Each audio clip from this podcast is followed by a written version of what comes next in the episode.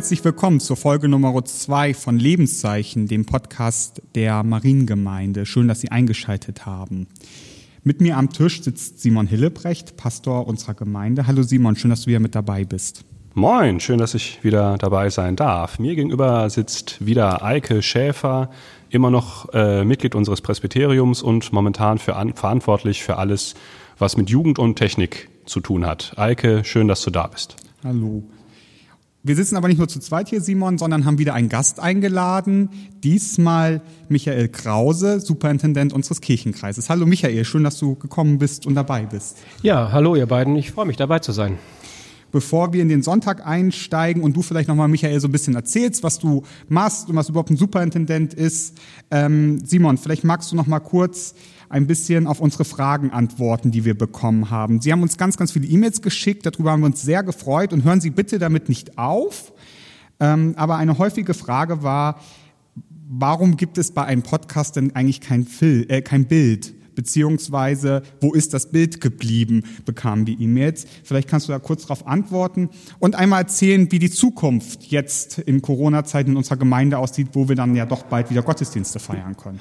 Ja, warum gibt es kein Bild bei einem Podcast? Das hat äh, viele Gründe. Tatsächlich liegt es in der Natur der Sache Podcast, dass es ein Gespräch mit mehreren Teilnehmern ist, das nur Audio als Audio aufgenommen wird und dabei gibt's kein Video. Das fanden wir eine gute Sache, weil es einfacher in der Vorbereitung und Durchführung ist. Andererseits waren wir auch alle nicht beim Friseur. Also der Podcast bietet uns die Möglichkeit, unsere lange Corona-Mähne quasi nicht der Weltöffentlichkeit präsentieren zu müssen, sondern man kann uns einfach lauschen und die Stimmen äh, lassen sich ja auch in Corona-Zeiten ölen, wenn man gerade nicht völlig heiser ist. Ähm, Genau, Eiko, du hast es schon gesagt, wir sind in der, in, der, in der zweiten Folge von unserem Podcast. Wir machen das, so haben wir beschlossen, so alle zwei Wochen und schauen mal, wohin uns die Reise führt. Wir probieren immer noch mit Form und Inhalt ein bisschen herum. Das heißt, es kann sich ab und zu vielleicht im Ablauf und in den Elementen des Podcasts hin und wieder was ändern. Ich glaube, fleißige Zuhörer unseres letzten Podcasts werden in diesem schon feststellen, dass wir einige Sachen vielleicht ein bisschen anders machen. Die Erprobungsphase bedeutet aber auch, dass Sie mit Ihrem Feedback nach wie vor gefragt sind. Schicken Sie uns das also gerne am liebsten per Mail. Ich glaube, die Mailadresse ist immer noch gemeinde.marienkirche-herford.de, oder? Genau. Genau. Machen wir weiter mit dem Werbeblock für uns. Genau, weiter, weiter mit dem Werbeblock. Genau. Äh, das Wichtigste, was Sie äh, mich fragen per Mail und per Telefon und auf der Straße ist, wie geht's eigentlich weiter mit dem nächsten Gottesdienst? Genau. Ähm, Sie haben es alle aus den Medien wahrscheinlich mitbekommen. Ähm, es gibt Regelungen, die es uns erlauben, unter bestimmten Voraussetzungen wieder Gottesdienste zu feiern. Nächste Woche, also am 10. Äh, Mai, ist es bei uns soweit. Wir starten wieder mit einem normalen Gottesdienst in Anführungszeiten bei uns in der Marienkirche unter strengen Hygieneauflagen. Dazu aber dann mehr. Aber nicht morgens, sondern abends wird dieser erste Gottesdienst sein um 18 Uhr. Das Aber es ist ein besonderer Gottesdienst. Es ist ein besonderer Gottesdienst, auf jeden Fall. Das Pfarrer-Ehepaar Wagner stellt sich nämlich vor. Die bewerben sich ja auf unsere beiden Fahrstellen und wir sind alle schon sehr gespannt auf ihren ersten Gottesdienst her, hier. Also kommen Sie alle fleißig. Aber wenn es nicht geht, wenn Sie nicht kommen können, dann nehmen wir den Gottesdienst zumindest in Teilen auf und stellen ihn wieder auf unsere Homepage. Da kann man ihn dann auch nochmal anschauen. Und wir sind so gespannt auf die beiden, ähm, dass wir sie auch gleich zum nächsten Podcast eingeladen haben, muss man sagen. Der erscheint darauf die Woche, also am, äh, am 17. Genau, glaube ich. zu, zu Rogate. Genau, zu, zu Sonntag Rogate. Da sind die beiden hier und wir können ihnen auch noch einmal zuhören. Ähm, und das Letzte, was wir gefragt werden, die Videoandachten hören wir fürs Erste leider wieder auf. Wir wissen, dass sie super ankommen und wir haben äh, von ihnen wahnsinnig viele tolle Rückmeldungen bekommen und würden sie gerne fortsetzen, aber uns fehlt leider einfach die Zeit. Aber wir haben im Presbyterium beschlossen, dass es zu besonderen Anlässen wie beispielsweise hohen Feiertagen noch Videoandachten geben wird und darauf freuen wir uns und Sie hoffentlich auch. Genau. Und wir haben ganz, ganz viele tolle Gäste, die in der nächsten Zeit noch kommen werden. Ich werde es noch nicht verraten. Nein, auf gar keinen ähm, Fall. Aber es haben schon einige spannende Leute zugesagt. Da dürfen wir uns, glaube ich, auch alle sehr drauf freuen. Genau, ich glaube, das war alles für den Werbeblock, Schrägstrich Abkündigungen. Genau. Vergessen haben wir nichts. Nö. Aber unser heutiger Gast, Michael, du bist Superintendent des Kirchenkreises. Ähm, viele wissen sicherlich, was der äh, Superintendent macht oder was das ist, aber vielleicht beschreibst du trotzdem nochmal so deine Aufgaben oder was dein ja, Alltag ist. Manchmal weiß man selber gar nicht genau, was ein Superintendent, also ich weiß es manchmal gar nicht genau, was ich da so mache und tue. Ich bin im Grunde ja auch Pastor ähm, und aber dann in der Aufgabe, die Leitung des Kirchenkreises irgendwie zu, mitzugestalten. Ich bin also für den Rahmen des Ganzen da, für die 25 Kirchengemeinden und die, glaube ich, 56 Kitas und zwei Schulen haben wir. Das muss ja alles irgendwie am Laufen sein. Das mache ich jetzt nicht irgendwie alleine. Aber ich kümmere mich darum, dass das, dass das wirklich am Laufen bleibt, auch jetzt in der Corona-Zeit. Eigentlich bin ich viel in Gemeinden unterwegs, also mit Jubiläumsfeiern oder Einführungen und anderen Dingen, die in Gottesdiensten auch stattfinden. Das geht jetzt oder ging in den letzten Wochen ja auf keinen Fall und wird, was diese Veranstaltung angeht, auch eine ganze Zeit noch nicht gehen. Gottesdienste wohl ja, habt ihr ja gerade schon auch gesagt, aber eben diese großen festlichen Gottesdienste werden wir eine ganze Zeit nicht erleben. Damit ist ein ganzer Teil meines, meines Alltags auch verändert tatsächlich, obwohl so ganz anders ist es gar nicht. Ich habe jetzt jede Woche eigentlich irgendetwas mit einem Gottesdienst oder einer Andacht zu tun in ganz anderer Form. Mal auf YouTube, mal jetzt im Podcast, äh, mal abgefilmt in ganz äh, bei einer anderen Gemeinde. Also das ist total spannend und fordert mich raus, weil ich merke, die Technik ist, ist richtig gut und das ist das macht auch richtig Spaß. Und man erreicht damit tatsächlich viele Menschen, die sonst gar nicht so zur Kirche kommen. An sich sitze ich jetzt jeden Tag und das geht echt auf den Rücken bei vielen Videokonferenzen in allen Zusammenhängen. Das ist, ähm, das ist neu, aber eine gute Art und man kann tatsächlich gut da zusammenkommen, wenn man sich dann alle miteinander auf dem Bildschirm sieht und da sieht man tatsächlich die fortgeschrittene Haarlänge, ähm, dann ist das auch eine gute Form des Zusammenkommens und man kann tolle Absprachen treffen und dann bin ich wieder für das da, wo ich eigentlich auch meine Aufgabe drin sehe, nämlich den Rahmen mitgestalten zu dürfen. Ich habe mal eine Frage, die mich privat sehr interessiert. Ich komme ja eigentlich aus der Landeskirche Hannover. Mhm. Und wenn ich da so ein bisschen an, an die Superintendentin aus meinem ehemaligen Kirchenkreis denke, die war auch direkte Vorgesetzte der Pastoren mit Weisungsrecht und allem drum und dran. Jo. Wie ist das denn hier? Oh ja, das ist oh, auch ja, sehr ja, genau. Also ich bin, das macht die Rolle ein bisschen schwierig. Ich bin einerseits der Dienstvorgesetzte der Pfarrerinnen und Pfarrer. Ähm, und gleichzeitig auch, so steht es in der Ordnung, auch drin in der Kirchenordnung, äh, für die Seelsorge an ihnen zuständig. Ähm, das ist etwas, das unterscheidet auch das Westfälische Amt des Superintendenten von manchen anderen Landeskirchen. Da sind so Kombinationen drin, die man manchmal schwer auseinanderhalten kann. Also der Superintendent Westfalen darf, und das ist anders als in Hannover, ich bin auch für Ordinationen etwa zuständig. Dort gibt es ja die Landessuperintendentinnen und Landessuperintendenten, die jetzt das dann machen. Die haben es ja jetzt den, umgetauft. Genau, die heißen jetzt auch nochmal anders, damit das auch irgendwie noch, noch höher ist. Ähm, in der westfälische Superintendent in seinem Amt oder die westfälische Superintendentin, die haben tatsächlich echt eine Menge bei sich und gerade auch die, ähm, die Sorge, ähm, wie geht es den Kolleginnen und Kollegen im Pfarramt, aber auch ähm, den Jugendreferentinnen, Jugendreferenten, an die bin ich eigentlich direkt gewiesen, aber auch an die ganzen Mitarbeitenden im Kirchenkreis arbeiten 1400 Leute circa. Die haben einen Arbeitsvertrag mit uns und ich bin letztlich für ganz viele von denen der Dienstvorgesetzte. Ja, also kurz gesagt, du achtest darauf, dass alles läuft und Leute wie ich keinen Quatsch machen. Ja, nein, also die Sorge, ich finde Quatsch sogar ganz gut gelegentlich, ehrlich gesagt. Ähm, Deine Worte in Gottes ja, Ohr, ja, ich werde dich Es geht jetzt offensichtlich auch über Sender, deswegen ist das ein bisschen schwierig. Das heißt, du sprichst dann regelmäßig mit allen Pastoren und rufst, klingelst dann überall durch. Wie ist, wie ist so die, wie, wie findest du im Moment die Lage so zu Corona-Zeiten im Kirchenkreis? Was ist das Bild, was du, was sich im Moment abzeichnet? Ja, genau. Das, ähm, das äh, passiert viel am Telefon, weil dann auch einfach Nachfragen. Jetzt ist ja viel zu regeln. Ähm, was machen wir mit den Beerdigungen? Wie ist das mit der Menge der Menschen, die da kommen darf? Wie sieht das aus mit Mund-Nasenschutz? Äh, darf man singen? Wie kann der Posaunenchor spielen? Also ständig irgendwie doch nachfragen. Das ist aber auch gut. Ich mach, das macht mir auch große Freude, dass wir da einfach in einem echt guten Netz unterwegs sind und uns da gut austauschen können. Ähm, aber ähm, jetzt dieser Woche haben wir tatsächlich das erste Mal jetzt nach Ostern äh, versucht, mit einer Videokonferenz auch mit den Pastorinnen und Pastoren, zumindest mit einigen von ihnen, immerhin waren es 25, nämlich der Zahl der Gemeinde entsprechend, äh, zusammenzukommen und zu fragen, wie war es denn bei euch in der letzten Zeit? Was habt ihr an besonders schönen Dingen auch erlebt? Das war, und das war gut. Simon war selbst ja dabei. Mhm. Und wir haben ausgetauscht vom Glockengeläut am Abend und dem Beten, das man zu Hause dann ja macht, ähm, bis hin zu den neuen Formen, die entwickelt werden. Für uns sind das ja wirklich oft neue Formen in den Gemeinden. Ähm, und ich fand diese Runde, wir haben uns über eine Stunde erzählt, einfach gegenseitig erzählt, was war. Das fand ich richtig cool. Voll schön, das klingt echt, das klingt echt gut. Aber, lieber Michael, du verlässt uns bald, habe ich gehört. Tatsächlich ja. Ähm, das liegt jetzt schon eine ganze Reihe äh, von Monaten fest. Ähm, das habe ich dann auch meinem Kirchenkreis auch schon mitgeteilt.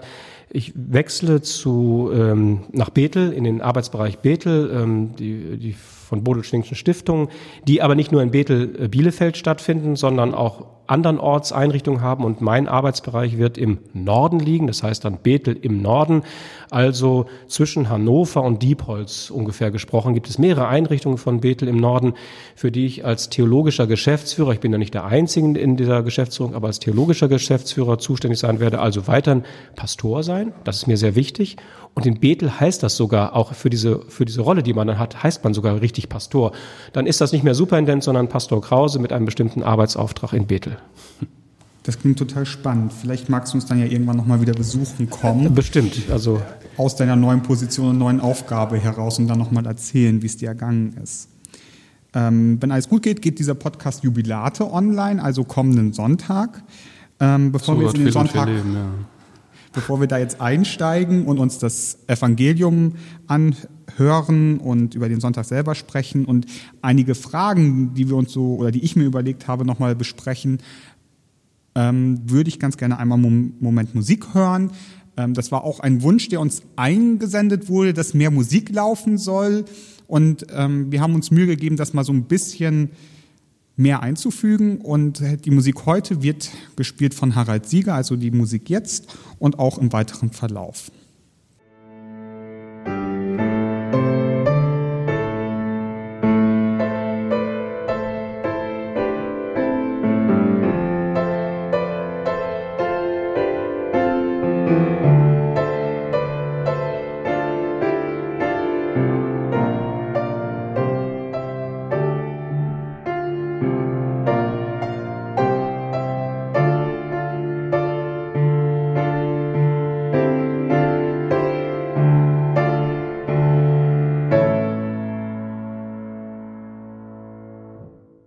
Bevor wir jetzt ins Evangelium starten, mit dem wir uns heute besonders auseinandersetzen werden und drüber sprechen werden, lieber Simon, gib uns doch mal so einen kleinen Überblick über den Sonntag Jubilate.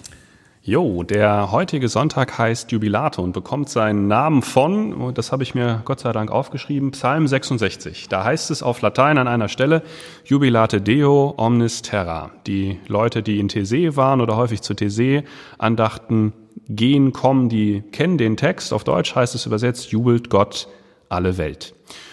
Traditionell geht es heute um die Erinnerung an Gottes gute Schöpfung und um die Auferstehung Jesu Christi als Neuschöpfung. Wir sind ja immer noch im Osterfestkreis nach Ostern und wenn man darüber nachdenkt, dann kann man eigentlich nur eins tun, und zwar jubeln. Dass wir das tun sollen und dankbar dafür sein sollen, was wir haben und was ist, daran erinnert uns dieser Gottesdienst in, in seinem Kirchenjahr. Hab also fordert, fordert uns der Text auf zu feiern. Zu feiern, eigentlich zu feiern, genau. Okay, cool. Das war auch tatsächlich ja etwas, als wir den, das, den Termin heute vorbereitet haben, wo wir uns ja erst unsicher waren, Simon und ich, welchen Text wir nehmen. Ob wir auf das Evangelium gehen, was ja auch sehr bekannt ist und für das wir uns entschieden haben, oder ob wir ähm, nochmal auf die Schöpfungsgeschichte eingehen. Ähm, dann wären wir mit dem Vorlesen nicht fertig geworden. Wahrscheinlich, wahrscheinlich nicht. Ja, das wäre so Lektio Continua geworden. Dann. Und wir hätten wahrscheinlich die Zwei-Stunden-Marke auch knacken ja. müssen. Ähm, und haben uns dann jetzt doch fürs Evangelium entschieden und die Schöpfung werden wir nochmal wahrscheinlich in einem Special irgendwie be besprechen und müssen. Den, und, und den Episteltext hätte ich auch gerne nochmal. Das ist Apostelgeschichte, Stimmt. die, die Areopag-Rede des, des äh, Paul. Großartig. Die war auch Großartig, toll, ja. Aber da haben wir auch gemerkt, dass das dauert zu lange wahrscheinlich, wenn wir darüber, wenn wir darüber reden. Genau. Wir haben uns fürs, fürs Evangelium entschieden. Es steht bei Johannes im 15. Kapitel und auch dort hören wir einmal rein. Christus spricht ich bin der wahre Weinstock und mein Vater der Weingärtner. Eine jede Rebe an mir, die keine Frucht bringt, nimmt er weg. Und eine jede, die Frucht bringt, reinigt er, dass sie mehr Frucht bringe. Ihr seid schon rein um des Wortes willen, das ich zu euch geredet habe. Bleibt in mir und ich in euch. Wie die Rebe keine Frucht bringen kann aus sich selbst, wenn sie nicht am Weinstock bleibt, so auch ihr nicht, wenn ihr nicht an mir bleibt. Ich bin der Weinstock, ihr seid die Reben. Wer in mir bleibt und ich in ihm, der bringt viel Frucht, denn ohne mich könnt ihr nichts tun. Wer nicht in mir bleibt, der wird weggeworfen wie eine Rebe und verdorrt. Und man sammelt die Reben und wirft sie ins Feuer und sie verbrennen. Wenn ihr in mir bleibt und meine Worte in euch bleiben, werdet ihr bitten, was ihr wollt, und es wird euch widerfahren. Darin wird mein Vater verherrlicht, dass ihr viel Frucht bringt und werdet meine Jünger. Der erste Satz des Evangeliums, lieber Michael, lieber Simon, lautet, ich bin der wahre Weinstock und mein Vater der Weingärtner. Das Wort, was, was mir sehr entgegengesprungen ist in diesem ersten Vers, ist wahr. Und wenn das der wahre Weinstock ist, gibt es dann einen unwahren, also einen richtigen und einen falschen Gott? Und wenn dem so ist, welche, welchen Bestand oder welche Legitimation haben dann andere Götter und andere Religionen daneben? Äh, zumindest erstmal andere Weinstöcke, ne? Genau, genau. Ja. Weinstöcke, müssen, wir, genau. müssen wir erstmal beim, beim Bild der Geschichte bleiben. Das ist, ähm, das ist, ähm, äh, das springt einem schon natürlich sofort ähm, ins, in Blick, wenn Jesus so anfängt. Ähm, wir sind ja, ich, ich sag mal kurz was zum Rahmen, vielleicht gerade, dass man das auch ein bisschen einordnen kann. Wir sind äh, in einem ganz besonderen Teil des Johannesevangeliums. Das sind die Abschiedsreden. Da redet also Jesus zu seinen Jüngern äh, und verabschiedet sich von ihnen. Das findet man in anderen Evangelien nicht. Und das sind mehrere von diesen Reden da. Eine hat er gerade hinter sich gebracht. Ähm, da mussten Jünger verstehen, dass er nun gehen wird.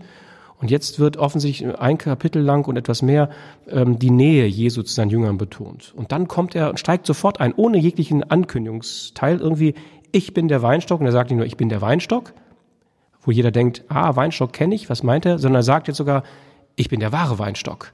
Insofern ist das völlig richtig an dieser Stelle, ähm, dass Jesus hier irgendwie ähm, sehr deutlich sagt, es gibt vielleicht verschiedene Weinstöcke, aber jetzt bin ich es halt. Und ich bin nicht irgendeiner, sondern ich bin der Wahre, der Wahrhaftige. Das, das steht da tatsächlich hinter.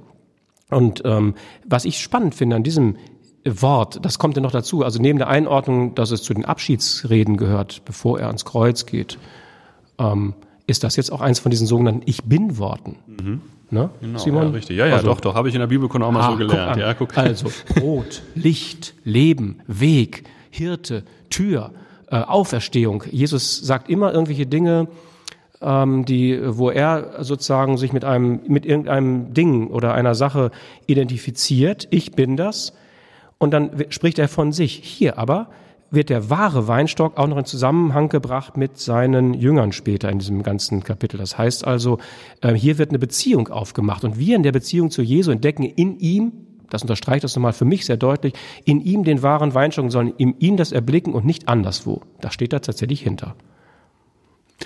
Genau, das, also das, das Spannende hast du eigentlich schon, schon gesagt, weil in dem Moment, wo, wo äh, er sich als wahren Weinstock offenbart, äh, impliziert es natürlich, dass es falsche Weinstöcke gibt.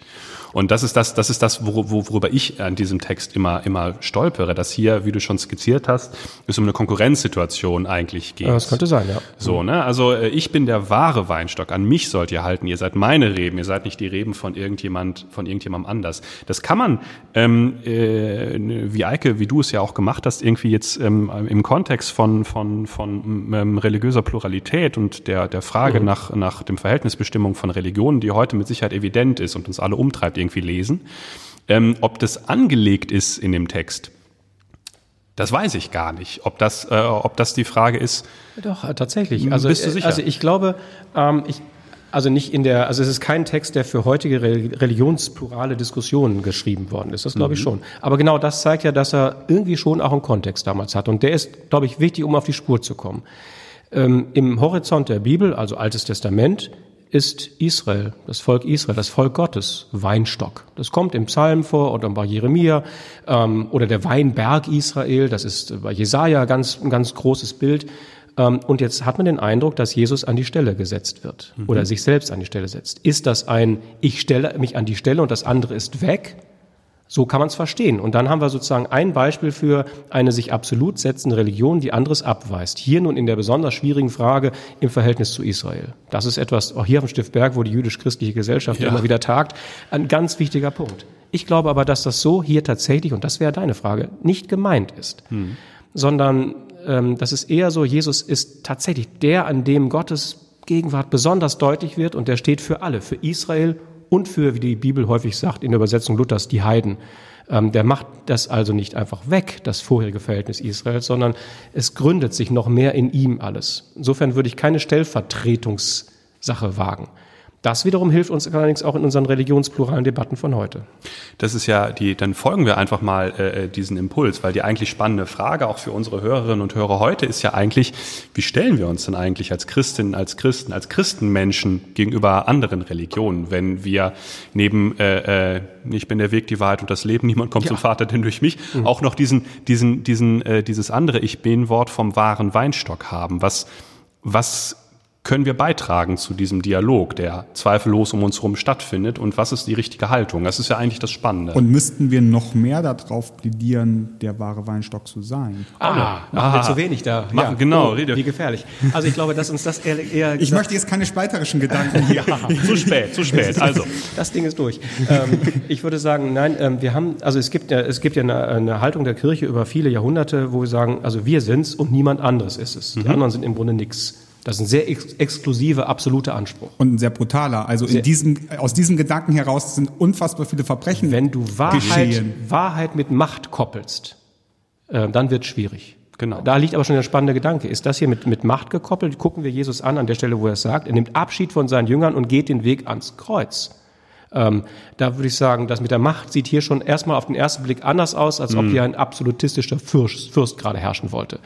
Insofern dieses, dieser Weg scheint mir nicht der gebotene zu sein, der aber tatsächlich genommen wurde über viele ja, Jahrhunderte. Ja, genau. Also es war ja der Weg, der lange, lange gegangen wurde und als ja. richtig anerkannt war. Genau. Und dann gibt es das andere, das scheinbar mildere, dass man sagt, also wir wissen schon, dass wir auf dem richtigen Trip sind, so im Sinne der Fortschrittlichkeit der Welt ist das irgendwann beim Christentum gelandet. Und bei den anderen gibt es auch viel Richtiges darunter. Hm. Und äh, das ist aber im Grunde äh, über, macht dieses Problem auch nicht viel leichter, ist aber nicht, äh, nicht so in der Auseinandersetzung, nicht so kriegerisch, würde ich sagen, auf keinen Fall. Und dann gibt es natürlich eine ganz andere Position heutzutage, die sagt, es gibt halt vieles Religiöses in der Welt, wir sind halt eins davon, das andere gibt's auch eine sehr relativistische, pluralistische, pluralistische ja, genau. Haltung. Und ich weiß nicht, ob du das aus den, aus den Unterrichtswerken kennst, so Konfirmandenunterricht. Da gibt's immer so ein Bild, da wird ein Elefant gezeigt, der steht ja, da so rum. Ja, ne? Äh, John und Hick. Das ist eine Theorie Richtig. eines Religionsphilosophen. Äh, und der eine, äh, die, und die Menschen, die um den Elefanten rum sind, haben alle verbundene Augen, sehen also nicht das Ganze. Der eine hält sich äh, am Rüssel fest und spürt Rüssel und denkt, das ist das Wahre. Der andere hängt sich am Ohr fest und denkt, das ist jetzt richtig. Und der andere am Schweif des Elefanten, die anderen vielleicht an den, an den Beinen und so. Aber keiner sieht das Ganze. Mhm. Aber es ist von uns, und das ist das Problem des Bildes, es ist auch niemand da, der neutral auf das Ganze guckt. Sondern wir genau sind auch nur ein Teil eines Gesamtpuzzles und haben nie die Position, sagen, wir urteilen über das, was sonst auf der Welt los ist. Also sind alle Religionen ein und derselbe Weinstock? Ja, weiß ich. Also ähm, die, ich, das ist eine wahnsinnig spannende Frage, die, wo es, glaube ich, ähm, objektives richtig und falsch, wie Michael gerade gesagt hat, irgendwie nicht nicht geben wird. Dafür sind wir als menschliche Wesen einfach als Geschöpfe zu begrenzt, um das irgendwie ähm, von außen sehen zu können. Ich glaube, das ist also eine Frage, wo jeder sich selbst auf die Suche nach einer Antwort machen muss und zu einer eigenen begründeten Entscheidung kommen muss. Was, was ähm, äh, mich als Theologen lange getragen hat und was ein schöner Gedanke ist, den ich immer noch ähm, an dieser Stelle zitiere, ist, ich glaube, wenn man Gottes Allmacht wirklich ernst nimmt, dann ist nicht abzusprechen, dass er sich auch in anderen Religionen offenbart hat. Das müssen wir einfach das müssen wir einfach, ähm, einfach so, so, so feststellen. Das sagt noch nichts über die Qualität der Offenbarung aus oder, um, um, oder über die Faktizität der Offenbarung, also ob er das wirklich tut, aber das Potenzial ist da und davon können wir uns, äh, äh das können wir nicht ignorieren. Ähm, ich sehe es aber trotzdem, sonst könnte ich diesen, könnte ich diesen Beruf nicht ausüben, sonst könnte ich nicht Pfarrer sein. Genau wie Michael es am Eingang gesagt hat, so, dass ich festen Herzens daran glaube, dass Gott sich in Christus in einer ganz besonderen Weise offenbart hat. Und wenn man das so sehen will und wenn man das so nennen will, was ich immer schwierig finde, dann könnte man sagen, in dieser Hinsicht hat das Christentum was anderen Religionen voraus. Aber in dem Moment, wo man anfängt, das miteinander zu bewerten und zu vergleichen, finde ich, dann betritt man ein ganz schwieriges Fahrwasser, aus dem man schwierig wieder rauskommt. Deswegen wäre mein Appell an dieser Stelle eigentlich immer, dass äh, äh man das miteinander diskutiert und vielleicht sich, die sich tastend daran wagt, aber ähm, von absoluten Antworten Abstand nimmt, weil die Phase ist, wie ihr beide schon gesagt habt, eigentlich, eigentlich rum. So, das haben wir gemacht und da ist viel Schlimmes bei passiert und jetzt ist vielleicht nicht mehr der richtige Zeit und der richtige, die richtige Ort dafür.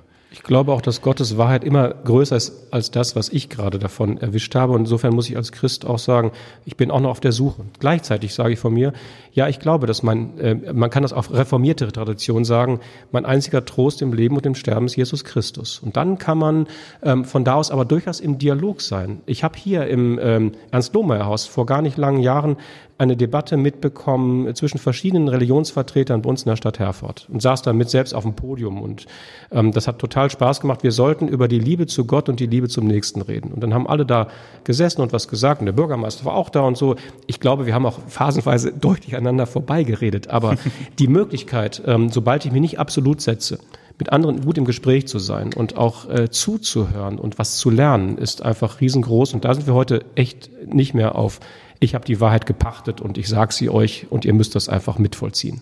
Das ist nicht mehr. Kann denn dieser Ich bin der wahre Weinstock, der durchaus so eine, so eine absolute Idee beinhalten könnte, ich sage das mal ganz vorsichtig so, auch einfach aufgrund dessen, in dem es verfasst wurde, geprägt sein. Also ja.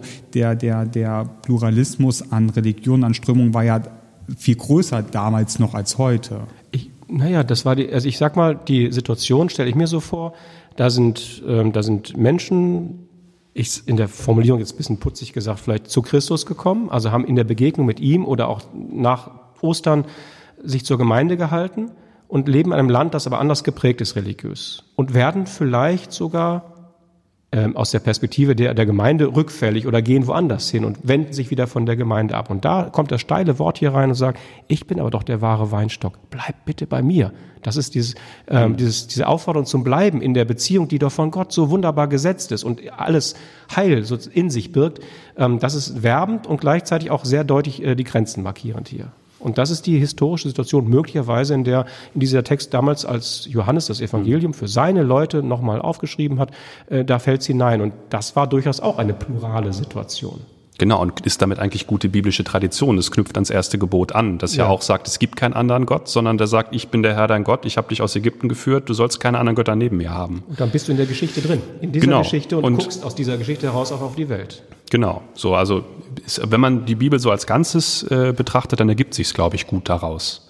Dann gehen wir mal weiter in den zweiten Vers. Ich lese den nochmal vor. Äh, eine jede Rebe an mir, die keine Frucht bringt, nimmt er weg. Und eine jede, die Frucht bringt, reinigt er, dass sie mehr Frucht bringt. Wann bringe ich Frucht? Und weshalb könnte ich weggenommen werden? Oder was habe ich getan oder nicht getan, dass, dass ich vielleicht weggenommen werde?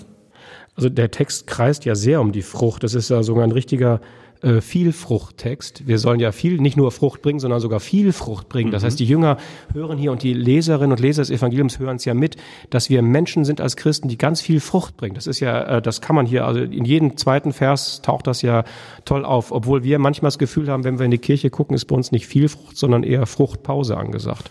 und ähm, das ist ein Problem. Was meint das äh, vielleicht? Ich habe mir das so zurechtgelegt, Frucht bringen könnte für mich heißen, ähm, dass ich einerseits ähm, treu bin in meiner Beziehung zu Gott, ja, da bleibe ich bei, und aber auch, dass ich die Augen für die anderen aufhabe, weit aufhabe und äh, den Nächsten im Blick und die Nächste und ähm, wirklich daran mich, mich, mich nach außen wende und mal von mir selber wegkomme. Darin könnte eine gewisse Fruchtbarkeit äh, drin liegen, die der Text auch im Blick hat.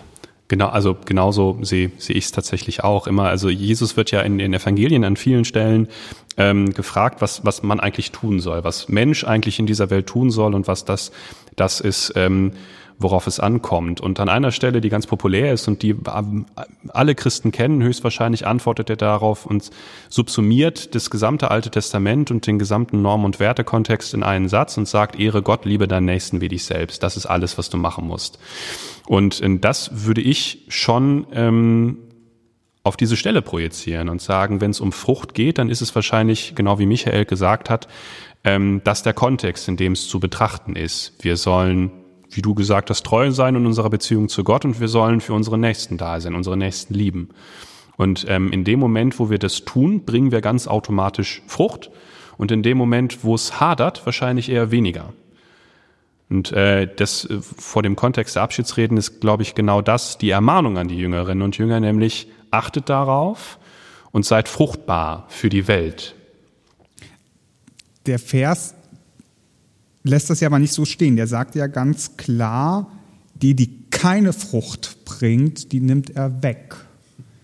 Wo, wo ist die Grenze? Also, wie wird das bemessen und wie, wie, was für eine Quantität an Frucht muss ich täglich bringen oder in meinem Leben gebracht haben, um nicht weggenommen zu werden am Ende. Genau. Zumindest ist es nicht die Entscheidung eines Presbyteriums oder eines Pfarrers oder wer auch immer. Da gibt's jetzt, ich meine, da gibt's jetzt ja eine, also das wird dich freuen, da gibt's ja jetzt ja eine, e, eine EU-Verordnung, da wurden Grenzwerte festgesetzt. Ja, genau. Nein, also äh, wissen wir natürlich nicht. Keine, also, äh, Aber es, der, der erste Vers bringt ja tatsächlich auch Gott selbst ins Spiel, indem er sagt, das ist der Winzer, der Weingärtner, der hier tatsächlich irgendwas macht. Und da sind wir im Bild, es ist das Bild des Weinstocks. Da ist es natürlich normal, dass es übers Jahr vorbereitet im Weinberg wird, dass, dass die, die, die guten Reben äh, weiter wachsen dürfen, dass andere sozusagen abgeschnitten äh, wird, damit das, da, da, die, der ganze Saft sozusagen da, darin reifen kann. Das ist, wenn man das Naturbild überträgt, dann denkt, oh, oh, oh da passiert ja ganz schön was. Ähm, es wird sozusagen sortiert. Ähm, das ist, äh, das ist so, das ist die Schärfe, die er tatsächlich gesagt, ja, das ist schön, wenn du Rebe bist, dann wächst du und gedeihst du, aber ähm, das, was nicht taugt, hat keine Zukunft in der Beziehung zu mir und meiner Gemeinde. Ich würde jetzt behaupten, dass wir drei aus einem sehr reflektierten christlichen Anschauung ja, darauf ja, ja, das ist gucken einfach. Ja. Ähm, und alle, die nicht sonntags in die Kirche gehen, werden dann am Ende des Tages weggenommen. Also doch keine Erlösung für alle. Genau, wenn das der, der, also zum Glück gucken wir bei den Leuten nicht ins Herz rein. Genau. Wichtig. Das ist aber die, die, das ist wirklich die Schwierigkeit. Also das kann erstens benutzt werden. Also ich sage ja, wer das Instrument in der Hand hat, zu, zu unterscheiden oder zu entscheiden, wer hat Frucht und wer hat keine Frucht, ist ja so mächtig. Das sind wir zum Glück nicht. Das heißt, unser Instrument ist es auf keinen Fall. Vielleicht ist die Frage auch einfach nicht, nicht sinnvoll, da ja. wir das Instrument überhaupt nicht begreifen können oder nie genau. irgendwie erkennen werden. Ich, ich frage das so gezielt, weil ich auf den nächsten Vers nochmal dann weiter möchte, der vielleicht irgendwie auch eine Antwort geben kann. Ihr seid schon rein um des Wortes willen, dass ich euch geredet habe. Also vielleicht irgendwie, was, was bedeutet hier rein? Und wenn wir alle rein sind, dann können wir gar nicht weggenommen werden? ja, echt, ne? Da wird erst ein, ein steiler Satz rausgehauen und dann ja, danach eben. wieder zurückgenommen. Man wundert sich an dieser Stelle. Das ist ein bisschen, Extrem, bisschen ja. springend. Rein heißt ja im biblischen Zusammenhang immer also, dass äh, wenn man äh, rein ist, dann hat man die Möglichkeit, Zugang zu Gott zu finden. Genau. Das ist so eine Grundvorstellung. Richtig. Ne? Und zwar in allen Religionen und in vielen ja. Religionen gibt es so etwas. Wer darf steigen auf den Berg des Herrn? Ich glaube, Psalm 22 ist es. Ne? Also derjenige, der reinen Herzens ist, wird da, wird da gesagt. Ich will dich jetzt gar nicht korrigieren, aber es ist 24. 24, ja. ja. Ich wusste, ich wusste, es war einer, entweder einer vor oder einer nach genau. Psalm 23. Genau, aber das ist tatsächlich, das ist eine, äh, und wer sich da selber prüft, dann denkt man fast, auf den Berg darf fast niemand klimmen, also wenn man sich selber zumindest ernsthaft betrachtet.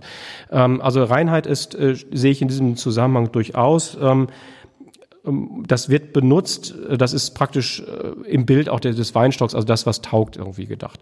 Aber da hier wird ja gesagt, ihr seid schon rein. Und ihr seid rein, weil ihr das Wort bei euch im Schwang habt, weil ihr mich kennt, weil ihr mein Wort aufgenommen habt. Ja, ich hab's euch gegeben. Das heißt, die Reinheit ist nicht eine, die ich selber hergestellt habe, das ist ja skurril. Also ich habe nicht geputzt bei mir und sauber gemacht, sondern das ist eigentlich eine Gabe, ein Geschenk von Gott, von Jesus. Mein Wort, das ich zu euch geredet habe. Und das ist da. Nehmt's wahr, seht, Deswegen braucht ihr gar nicht untreu zu werden. Es ist doch unter euch im Schwange. Verspielt das Erbe nicht, das steht im Text auch immer drin. Aber ähm, es ist eine große Gabe, die uns gegeben wird, bevor wir zu jeglicher Aufgabe schreiten.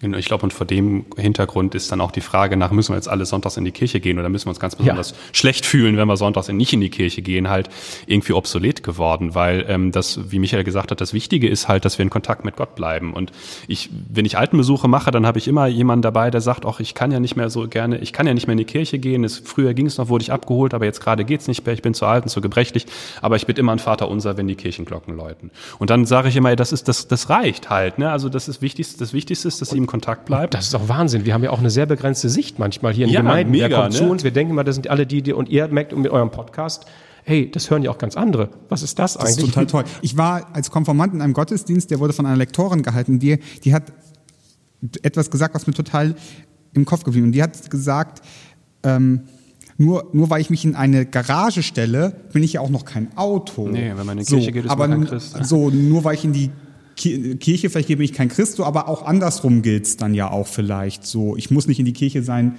in die Kirche gehen, um Christ zu sein, so wie ich nicht als, als Auto in meiner Garage stehen muss, um Auto zu sein. Das, also das muss man vielleicht differenzieren. Also man muss einmal differenzieren zwischen, zwischen Kirche und Gebäude und Institution und Kirche als dieses metaphysische Ding, so als die Gemeinschaft der Heiligen.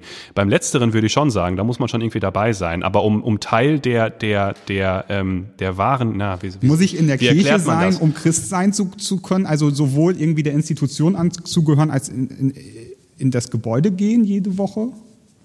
Oh, ja. Oh, ja. Ist es, das ist, ja, das, das ist, eine, spannend. Das ist die das spannende Frage. Was, was, machst du mit Menschen, die getauft sind und irgendwann austreten aus dieser Kirche, die, aus dieser Gemeinschaft sozusagen? Das ist ja eine spannende Frage, die auf dem Hintergrund unseres Textes auch ja, basiert. Eben. Das ist übrigens der klassische Text, das wollte ich einmal doch noch sagen, das ist der klassische Text, der zu jeder Konfirmation ja. gehört. Denn heute, also diesem, an diesem Jubilate-Sonntag, wäre ja eigentlich auch in vielen Orten die Konfirmation. Und das ist das Evangelium, das hat dann weniger mit Schöpfung vielleicht zu tun, sondern da wird ja eben das Bleiben der Leute an Christus ähm, ja, eingeschworen würde ich nicht sagen, aber es ist zumindest sehr, sehr deutlich gemacht.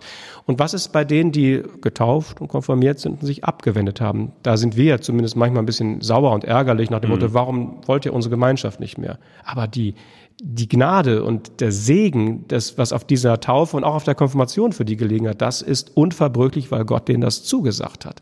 Nur die verhalten sich darin in ihrer Freiheit anders. Anders als wir, genau. Die wir ich bin tun. nicht der Grenzenzieher zum Glück. Das muss ich nicht sein. Ich bin für meine Institution als Superintendent zuständig, aber ich werde nicht über die Seelen der Menschen gucken und glaube, ich merke jetzt gerade, wenn die, das Glockengeläut um 19.30 Uhr abends ist, überall irgendwie jetzt in Corona-Zeiten, äh, wie, für wie viele das wichtig geworden ist. Und, und die Resonanz von Leuten, die eben nicht regelmäßig zur Kirche kommen oder es auch gar nicht tun, ist bis auf einige, die sagen, was ist, was habe ich jetzt aus der Kirche meine Dünne gehört, die, da beschwerte sich jemand, sagte, das sei ein infernalisches Läuten, das, das wäre jetzt mal gut.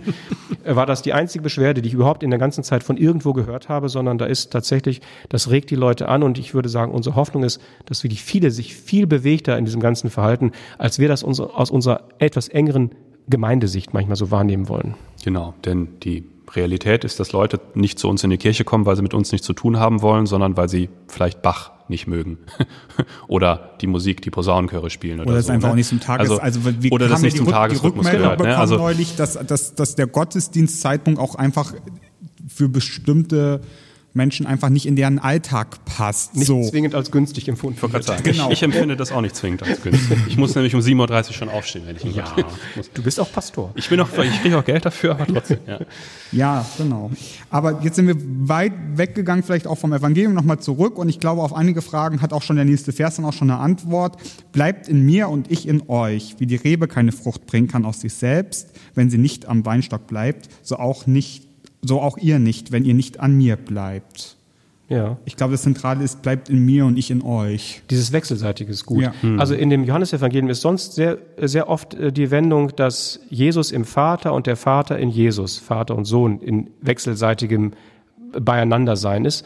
Hier wird das jetzt tatsächlich auf diese Verbindung von Jesus und seinen Leuten bezogen. Das finde ich diese Stärke. Das ist ein, ein ziemlich intensiver Blick auf unsere Gemeinde und Kirche. Also jetzt keine wir denken nicht an Gebäude, wir denken nicht an Finanzen, wir denken nicht an Gruppen und Kreise und Chöre.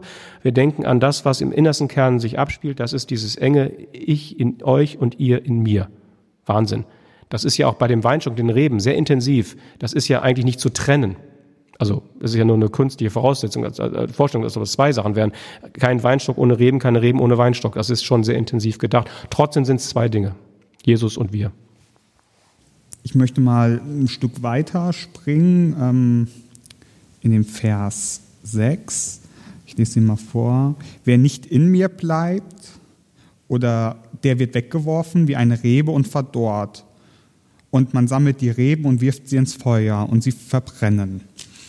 Da ist wieder ein sehr absoluter Gedanke auch hinter. Ja, und ich stöhne auch ein bisschen. Und ähm, Feuer, was ist hier mit Feuer gemeint? Und erst verdorre ich, weil ich nicht mehr am Weinstock bin, nicht mehr auf das Wort höre, mhm. so und dann werde ich auch noch verbrannt, ähm, was von Feuer Fegefeuer, ewige Verdammnis. Keine schöne Metaphorik, Hatten, ne? hatten die Katholiken doch recht, ja. Tja, äh, sind wir hier beim jüngsten Gericht, Simon? Sind wir hier beim jüngsten Gericht? Das ist eine, eine gute Frage. Also ich finde erstmal, ihr habt, wir, wir zucken alle zurück, wenn wir diesen, diesen Vers Ja, irgendwie das lesen, so, weil das ist so. irgendwie nicht so das, was wir äh, äh, damit verbinden. Und ähm, das liegt, liegt glaube ich, daran, dass ähm, in der heutigen Theologie und in der kirchlichen Landschaft vor allem Jesus auf so einen, auf so einen bestimmten äh, Kumpeltyp häufig reduziert wird. Und die Wahrheit ist wahrscheinlich eher, dass er einer der radikalsten Figuren der Kirchengeschichte war und dass das heute untergeht, weil wir seine Lehre und Botschaft vor allem auf diese Wohlfühl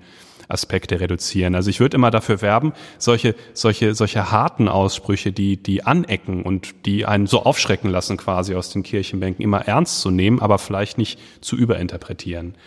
Ähm, Es war ja jetzt auch bewusst von mir so ein bisschen überspitzt. es war Naja, bewusst aber, überspitzt, du, aber, du hast ja. die Bilder einfach äh, aufgenommen und gesagt, hm, heißt das nicht sowas? Und ich würde sagen, ja, tatsächlich. Und wenn ich das im, im gesamten Horizont auch äh, von, äh, von, von Bibel betrachte, dann würde ich sagen, ja, ich muss das tatsächlich so verstehen. Hier wird von, von einem jüngsten Gericht, von Gerichts, von Gerichtsdingen so auf jeden Fall geredet und das ins Feuer werfen. Das kann man mit dem, mit dem trockenen Reben sowieso tun. Das ist also auch das, das landwirtschaftliche Bild da drin, aber gleichzeitig eben ist das leider auch äh, Glaubenssprache. Und da muss man aufpassen, was damit gemeint ist. Ich glaube, dass es hier in diesem Text deutlich um die Schärfe geht nach dem Motto, wenn ihr euch trennt, dann wird es euch nicht zum Heil ausschlagen, sondern zum Unheil. Ähm, das ist äh, eine Anfrage an uns, wie wir damit Genau. umgehen. Das ist eine ernsthafte Frage. Also wenn ich mich von Jesus trenne, was heißt das? Das heißt ja nicht nur wie im Satz zuvor, ohne mich könnt ihr nichts tun. Das heißt, ähm, also äh, ihr seid nicht völlig autonom, ihr braucht die Quelle, das bin ich, sondern das heißt, auch wenn ihr euch abwendet, dann wird es euch nicht gut sein. Steht da schon drin. Genau, also die ist auf jeden Fall eine Metapher, ne? aber Ja. wofür die Metapher steht, das ist halt irgendwie die spannende Frage. Also an Hölle und Fegefeuer glaube ich persönlich jetzt jetzt Nein. jetzt nicht. ich auch nicht, Äh, aber da, genau, also gut, da sind wir uns irgendwie, ich glaube, ich glaube, die gegenwärtige Dogmatik, die ähm, äh, ordnet Fegefeuer und Hölle also als, als Ort der letzten Gottesferne ein, was ja quasi dann daran angelegt ist. Ne? Also Ja, in dem Moment, wo man sich halt von Gott entfernt, kriegt man genau das, nämlich Gottesferne. Und das ist jetzt nichts, kein apokalyptisches Bild, also in Das meinem kann Kopf schon nicht. ziemlich finster sein. Genau, ne, aber nicht mit, nichts mit kleinen Dämonen, die äh, einem Mistgabeln in die Seite pieksen oder so. Das glaube ich nicht, dass sowas, sowas passiert. Trotzdem ist es natürlich, ist es natürlich daran angelegt. Also ich habe bei der Hölle, denke ich, ähm, dass wir uns das Leben auf dieser Erde manchmal zur Hölle Auf machen Fall, oder ja. gemacht haben. Also nicht, äh, das, da, da fallen mir, habe ich unfassbar viele Bilder vor. Da brauche ich gar nicht die Fantasie an eine Hölle, die dann mal irgendwann kommt, sondern das ist, da sind wir schon manchmal echt durch, glaube ich. Auf jeden Fall. das heißt, so wie uns ein Leben nach dem Tod für die versprochen wird, die bleiben, ähm, soll das Feuer einfach nur ganz stark verbildlichen, dass das nicht die bekommen, die nicht glauben? Ähm, Also es ist in, im Johannesevangelium tatsächlich immer, das ist, äh, man nennt das dualistisch. Also es gibt die einen und die anderen. Das ist, äh, das zieht, durch, zieht sich durchs Evangelium immer wieder. Und die letzte Frage, ähm, äh, gibt es so eine Scheidung, ähm, die Guten ins Töpfchen, das wäre mir zu lapidar gesagt. Aber also zumindest, äh, es gibt eine Verheißung für jene, die bei dabei bleiben und es gibt keine Verheißung für jene, die abfallen. Das ist ja die Situation des Evangeliums auch durchaus. Das steckt da drin. Aber mir ist immer wichtig, und das, das, ähm, das fängt an, ganz am Anfang vom Johannesevangelium, also hat Gott die Welt geliebt, dass er seinen eingeborenen Sohn gab, damit alle, die an den Glauben nicht verloren werden, sondern das ewige Leben haben. Und er wird nicht aufhören, damit zu werben, dass alle äh, Jesus irgendwie erkennen werden. Das ist die Perspektive des Evangeliums. Und wenn das gilt, dann ist das kein platter Dualismus, der die einen und die anderen macht. Und trotzdem werden auf der Wegstrecke die Leute aufgefordert, dabei zu bleiben. Und dann finde ich es ich will es nicht minimieren, aber ich äh, empfinde das eher als eine pädagogische Sprache, keine gute Pädagogik, wie ich finde, aber eine pädagogische Sprache zu sagen, äh, das droht dir, wenn du vom Weg abfällst. Ähm, aber der Sachgehalt ist immer der, ähm, die Liebe Gottes ist größer. Das glaube ich auch im Horizont des Johannesevangeliums tatsächlich. Lass uns mal ein Stück vom, vom, vom Text weggehen und von der Wortspalterei, die wir jetzt gerade so ein bisschen betrieben haben und die ganzen, Du hast es Das ist wichtig, das ist wichtig, das machen wir beruflich den Ja, ganzen genau. Tag. und, und den ganzen ketzerischen Fragen, die ich gestellt habe. Ähm, wir hatten jetzt vorhin schon mal so ganz kurz die, die Rollen geklärt. Wer ist wer in dieser ganzen Aktion? Wenn man jetzt dieses Bild um die Kirche, also ich meine jetzt die Institution Kirche, Ja, ja. Ähm, erweitern möchte oder vielleicht ist sie schon drin, um welche Person müsste man stellvertretend für die Kirche dieses Bild vielleicht erweitern? Also was ist unsere Rolle dann noch als Kircheninstitution? Ich habe ich, ich hab's mir ganz also ich habe es mir ganz einfach gemacht. Ich habe ähm, okay. mir direkt gedacht, na, eigentlich ist eigentlich würde äh, würde es ja Sinn ergeben, Kirche mit dem Weinstock zu identifizieren, denn Kirche soll ja richtig verstanden Leib Christi sein in dem Sinne. Ähm, da sind wir wieder bei dieser Frage von Institution und und und äh, von metaphysischer Gemeinschaft der Heiligen. Ähm, weil in, das ist ja, das ist ja eine der Verheißungen des, des, des, des Johannesevangeliums, das zwischen den Zeilen immer steckt. Ne? Also ich werde irgendwann gehen, das ist, wir sind ja in den Abschiedsreden, aber was zurückbleibt, seid ihr. Und ich sende euch einen anderen, einen anderen Fürsprecher, den Parakleten, den wir mit dem Heiligen Geist identifizieren, der wird unter euch walten und wird aus euch, aus eurer Gemeinschaft mehr machen als nur eine Ansammlung von Menschen. Ihr seid halt, wenn ihr zusammenkommt, seid ihr nicht äh, das Jahrestreffen des Dackelzüchtervereins, sondern ihr seid Kirche. Egal, ob ihr euch in dem Gebäude Gebäudekirche trefft oder ob ihr euch zu einer Institution vereint. Und deswegen würde ich in einer gewissen Art und Weise zumindest Kirche mit dem Weinstock identifizieren und sagen, ähm, das ist vielleicht nicht deckungsgleich, aber es steckt viel voneinander drin in Wechselseitigkeit. Das kann man so sehen, ähm, aber ich würde. Äh, also aber ich, ist ich, falsch. Ja, nein, das war das. woher soll ich das wissen, bitteschön? ähm, ähm, aber ich würde sagen, ich würde, ich, also mir hat beim Johannesevangelium fällt es mir immer wieder schwer, sozusagen die Kirche als Institution irgendwo dazwischen zu schieben. Also mhm. Also ich habe hier ein sehr intensives Verhältnis ähm, von Christus zu seinen Leuten. Hier sind es die Jünger. Ähm, das ist was, die Jünger sind natürlich, repräsentieren schon eine Gemeinschaft und sind dann das Kirche-Ding. Das glaube ich schon sehr stark. Ähm, aber in der Gesamt, das ist wie so eine, so eine Gesamtfigur. Ähm, mhm. Und dies beide, also auch Christus darin, ist Kirche. Also das müsste man vielleicht noch etwas erweitert denken. Ja. Und äh, das Institutionelle ist immer nur dann äh, sozusagen ähm, richtig auf dem Weg, wenn es diese Koppelung an Jesus hat. Also wenn wir meinen, wir können das Kraft eigener Dinge, das sind wir als Kirche ganz großartig, die Sachen steuern, ähm, dann sind wir auf dem falschen Trip, sondern wir müssen immer so eine Art kleine Gegenkorrektur haben und zu, äh, echt uns manchmal fragen, und zwar in den normalen Dingen, die wir als Synode, Presbyterium, in den einzelnen Verrichtungen, die wir so haben, ähm, was möchte Jesus jetzt eigentlich hier von uns? Ich mhm. glaube, dann sind wir sehr stark in dem Bild des Evangeliums tatsächlich drin. Also Kirche als Stellvertreter Jesu Christi auf Erden? Nein, nein, oh, genau, dann na, ist oh, bloß auf keinen Fall, niemals die Institution, sondern Kirche wirklich auf ähm, Christus existiert in seiner Gemeinde. Das ist eine Prägung von Bonhoeffer, der das äh, mal so in ganz, ganz frühen Jahren mal gesagt hat. Und nicht, und das ist ein bisschen institutionenkritisch. Ich würde hier genau das Gegenteil äh, von Johannes manchmal her entwickeln wollen. Das ist, also während alt, alt, äh, nein, die späteren Texte im Neuen Testament, also die Briefe, die es da noch gibt, manchmal schon sehr so ein Kirchwesen scheinbar vor Augen haben, ist bei Johannes das sehr basal auf diese Beziehungsfrage Jesus und wir hierzu. Und das korrigiert immer wieder von ihm her unsere Wege eigentlich. Das ist eher ein institutionskritisches Moment, was da drin steht. Und das muss ich sagen, als Superintendent, der eine Institution vertritt, tatsächlich, ja. Also die Frage ist natürlich, braucht der Glauben eine Kirche oder brauchen wir die Glauben eine Kirche? Ja, ja, ja. wir brauchen unsere Gemeinde, genau. unsere Gemeinschaft. Ähm, manchmal brauchen wir auch das Gebäude. Und das ist natürlich jetzt hier ganz besonders schön. Da geht man total gerne rein und merkt, hin, ja. da haben Generationen vor uns waren dabei, sind treu geblieben und haben Liebe geübt. Das heißt, äh, wir gehen eine, sind einem Wahnsinnshorizont von Leuten unterwegs. Das macht das Gebäude mir auf dem Stift Berg immer wieder klar, die wunderbare Kirche, ähm, die sich auch füllt mit uns immer wieder.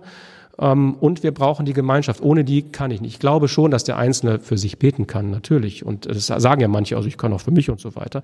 Ich glaube, wenn, dass wir uns gegenseitig anregen, dazu braucht es manchmal Pastorinnen und Pastoren mhm. und andere in der Gemeinde, die, aber das sind auch die Menschen, die ja selber mächtig, das zu tun. Und, äh, aber sie brauchen diesen Austausch. Wer den nicht sucht, hat, äh, kann sehr vereinsamen und auf sich geworfen möglicherweise die Spur verlieren. Das ich glaube, das zeigt uns auch gerade die Corona-Krise auch, ja, so, wie, wie, wie wichtig Gemeinschaft ist. Und vielleicht haben wir das sogar ein bisschen aus den, aus den ja, Augen ja. verloren in Absolut. den letzten Jahren, Jahrzehnten. Also ich bin ja noch nicht so alt, ich kann es ja noch nicht so behaupten, aber genau. ähm, wir schon, Simon, nicht wahr? Ja, aber ja, sprich für dich. ich bin 30, 31, gut, okay.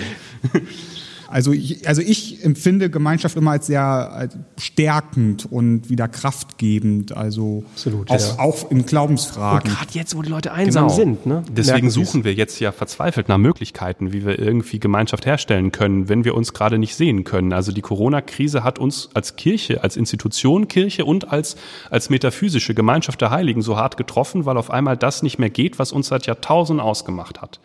Nämlich, dass wir uns sehen und dass wir halt äh, miteinander in Kontakt sind. So, wir, ne, wir kennen diese Lehrtexte aus dem Neuen Testament, dass der Geist Gottes weht, wo er will und dass wir verbunden sind, egal wo wir sind und dass das alles nicht so wichtig ist. Aber gerade für das Gefühl, glaube ich, ist es essentiell. Und dass uns das genommen wird, das ist für uns eine große Herausforderung. Aber daraus entsteht viel Positives. Wir sind auf der Suche nach neuen Möglichkeiten und Wegen. Aber trotzdem ist es eine harte Anfechtung, auf jeden Fall. Und so erlebe ich das auch im Fahrdienst jeden Tag. Dass Leute fragen, wo ist denn jetzt die Kirche? Und Aber du merkst aber auch, wenn du dann telefonierst und etwas mehr Zeit hast, weil wir Genau. nicht so getrieben durch ständige Termine sind, denn das ist auch eine Wirklichkeit, die uns irgendwie fest im Griff hat, aber jetzt gerade eben nicht. Und dann äh, redet man auf einmal, man redet mit Leuten, mit denen man sonst auch gar nicht so viel zu tun hat und man schüttet sich echt das Herz gegenseitig aus und das ist eigentlich was sehr, sehr Gutes und daran merkt man, dass wir auch sonst gut in Kontakt sind und dass wir auch tatsächlich in Christus verbunden sind. Das fällt auch auf. Das prägt auch sehr viel der Gespräche, auch die scheinbar etwas ferner stehenderen. Das ist, äh, merke ich so, bin ich jetzt ja Genau. nicht in meiner Rolle so in den, in den äh, anderen Vollzügen unterwegs, wie, wie du das, Simon, gerade hast, aber äh, ich merke das eben auch. Genauso ist mit es den auch. Kontakten, Also die ich habe. Genauso merke ich es auch, auf jeden Fall. Das ist wiederum sehr schön dann, dass man merkt, dass da was anderes ist, was trägt. Ja. Wie geht's unserem Weinstock im Moment? Ja, ähm, ja. Es gibt so Phasen, da denke ich mir immer, boah. Ähm, jetzt, manche sagen ja auch, ihr seid jetzt hier echt unter, äh, jetzt, jetzt im Grunde manifestiert sich das, was immer schon gesagt worden ist, also ihr steht am Ende der Kette. Ne? Es gibt wichtige Dinge in dieser Gesellschaft, das ist die Wirtschaft, das ist die Politik, ähm, das, sind, das ist der Gesundheitsbereich, viele Dinge, die man so ähm, die man ähm, also so kennt. Und da gibt's noch die Kunst. Da kann der Künstler sich zumindest in seine Garage oder sein Atelier zurückziehen und was basteln für die Zeit, wenn Corona vorbei ist. Und was ist mit der Religion? da hat euch doch die Säkularisierung erwischt. Das heißt, dem Weinstock könnte es, ehrlich gesagt, soziologisch betrachtet, ziemlich mies gehen. Haben wir gerade erzählt, was, äh, was jetzt passiert. Und das findet im Feuilleton gerade nicht so viel Aufmerksamkeit ähm, in den großen Zeitungen und Diskussionen, aber wir sind ehrlich gesagt da. Und wir sind sogar noch mehr da als vorher gerade. Und wir sind einfach nicht einfach nur abzuschreiben. Das wäre mir zu billig. Insofern würde ich sagen, haha, geht ja doch was, ohne triumphieren zu wollen. Aber das ist gar nicht, ähm, aber ich finde, dass, äh, da ist eine Menge Musik in diesem Weinstock drin, auch wenn ich sonst eher auch ehrlich gesagt zu der Sicht neige, nicht der verschwindende Einfluss, das interessiert mich gar nicht so sehr, aber ich merke, dass wir kraft- und saftlos werden und was die Frucht, äh, also die Fruchtbasis angeht, echt ein bisschen, äh, da, da, da hapert es manchmal dran. Ähm, tatsächlich, ob wir es selber machen oder schuld dran sind, das weiß ich, will ich damit gar nicht sagen, aber die Energie, die Kraft, Paulus spricht von Dynamis, ähm, ähm, das durch alles durchzieht, das Evangelium, das uns irgendwie sozusagen Ideen leuchten lässt ja, da könnte manchmal, da könnte man manchmal den Eindruck haben, wir sind selber müde geworden und auch die anderen nehmen uns als sehr müde wahr, die anderen außen, meine ich jetzt so ganz außen. Insofern ist dem Weinstock manchmal nicht so doll. Und jetzt merke ich auf einmal, Es geht. Ne, das ist halt die Sache, weil das Spannende ist, die Dynamis, die hat, äh, die wurde ja auch schon zu biblischen Zeiten manchmal vermisst. Also das ist ein, ein, ein Problem, was wir, ähm, ein Problem, was wir hatten, was, was nicht neu ist und was ich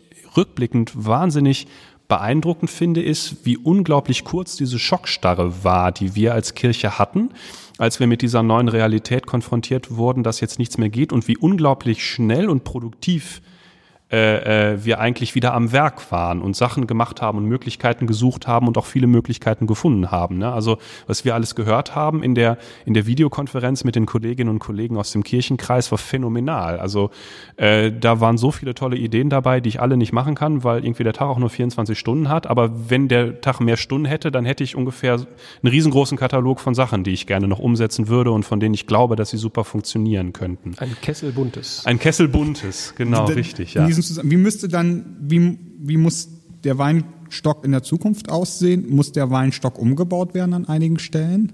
Ja, Beziehungsweise muss so jetzt ist natürlich Weinstock nicht gleich Kirche, das haben wir vorhin schon gesagt, aber irgendwo vielleicht schon.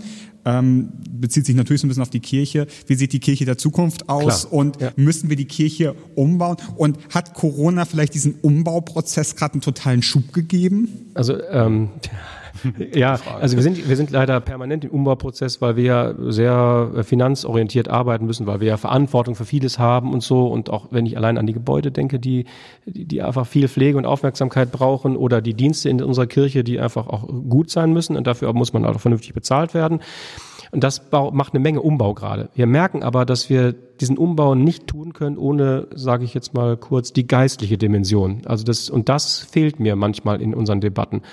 Und mich lehrt das gerade, dass wir sehr stark darauf aufpassen müssen. Also die geistliche Schrägstrich Beziehungsfrage, die Beziehungsfrage zu Jesus, was dieser Text uns eingespielt hat heute. Sehr wichtig. Also, dass wir uns davon immer wieder äh, ein bisschen beleuchten lassen, wie, wie wir zu ihm stehen. Das heißt nämlich, dass wir, wie wir zueinander stehen, dass wir von uns selber mal ein bisschen weggucken, auf die anderen achten, äh, dass wir Beziehungspflege untereinander treiben. Das kommt auch kurz nach unserem Text mhm. im Übrigen. Also liebt einander, kommt kurz da drauf. Das Gen ist wichtig. Genau. Und die Beziehung zur Welt halt auch. Ne? Also Kirche war immer da sinnvoll und gut und richtig, wo sie ähm, mitten in der Welt war und dort irgendwie nach, nach, nach Relevanz gesucht und sie auch immer gefunden hat. Und deswegen Kirche muss immer, muss immer wandelbar bleiben und muss sich natürlich immer verändern, weil die Welt, in der sie lebt, in der wir alle leben, immer von strukturellen Umwälzungen geplagt ist, könnte man sagen, vielleicht auch damit beschenkt ist und immer von, von, von Epochen begleitet wird, wo immer alles anders wird. Und da hellhörig zu sein und irgendwie im Kontakt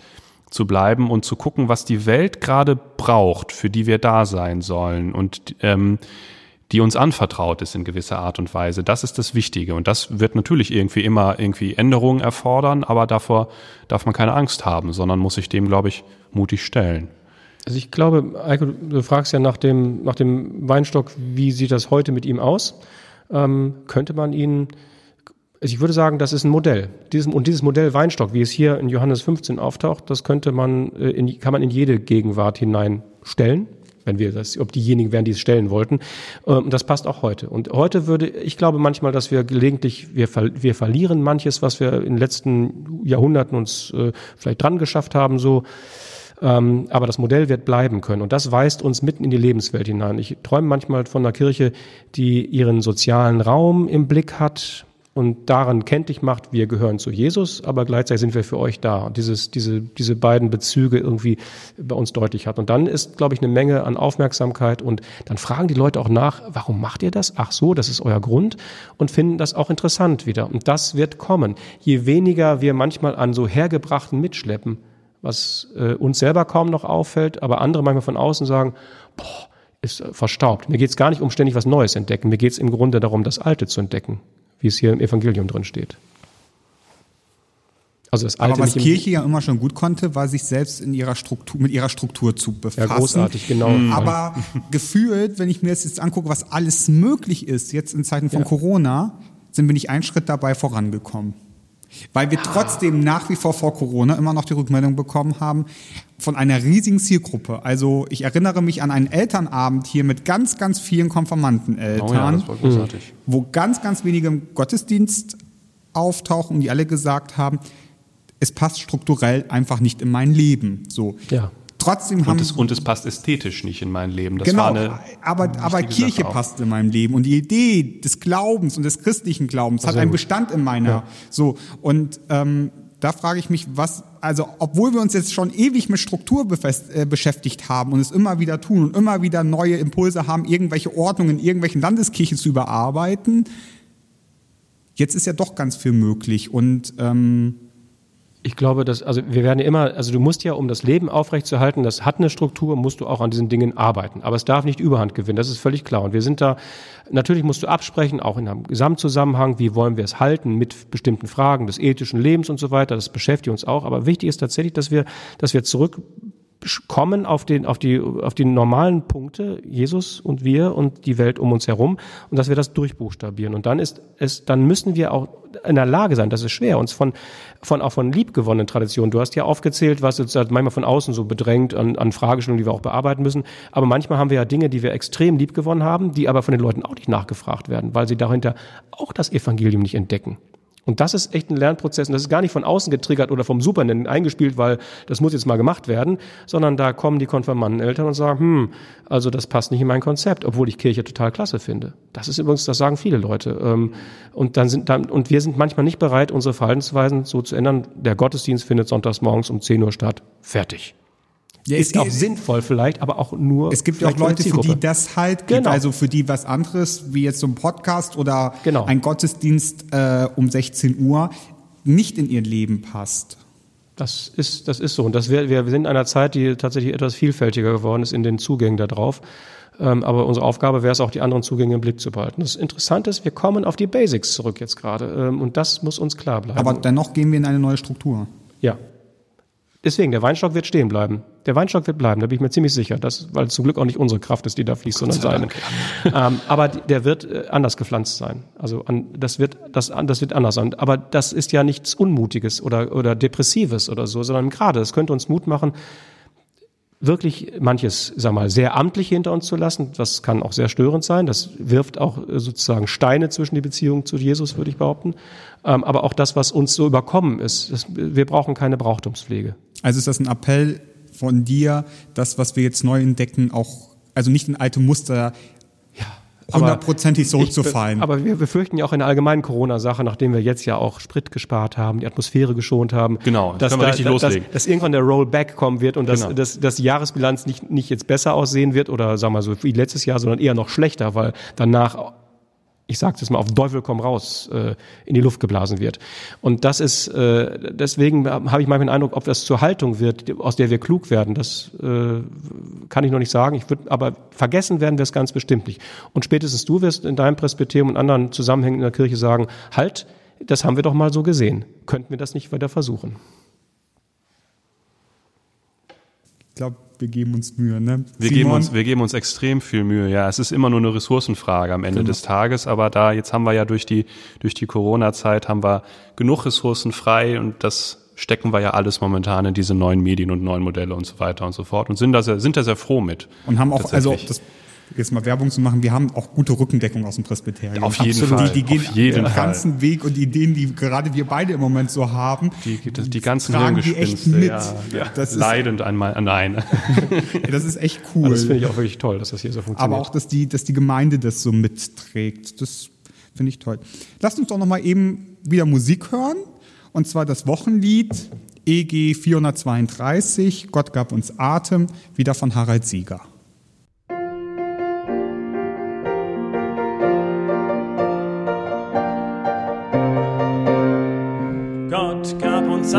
Atem, damit wir leben. Er gab uns Augen, dass wir uns sehen. Gott hat uns diese Erde gegeben, dass wir auf ihr die Zeit bestehen. Gott hat uns diese Erde gegeben, dass wir auf ihr die Zeit bestehen.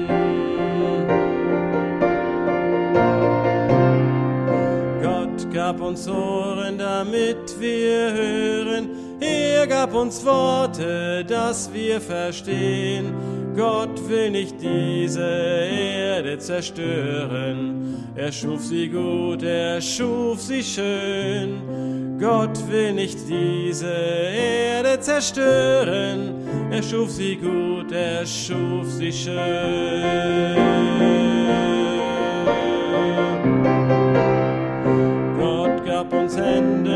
Damit wir handeln. Er gab uns Füße, dass wir feststehen.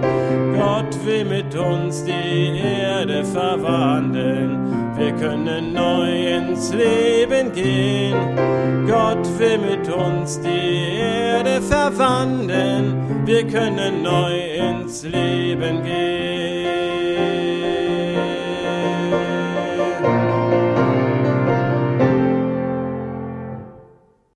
Wir haben, lieber Michael, und wenn du unseren letzten Podcast gehört hast, und das hast du, du, du nix gerade, weißt du, dass wir eine Aufgabe der Woche haben.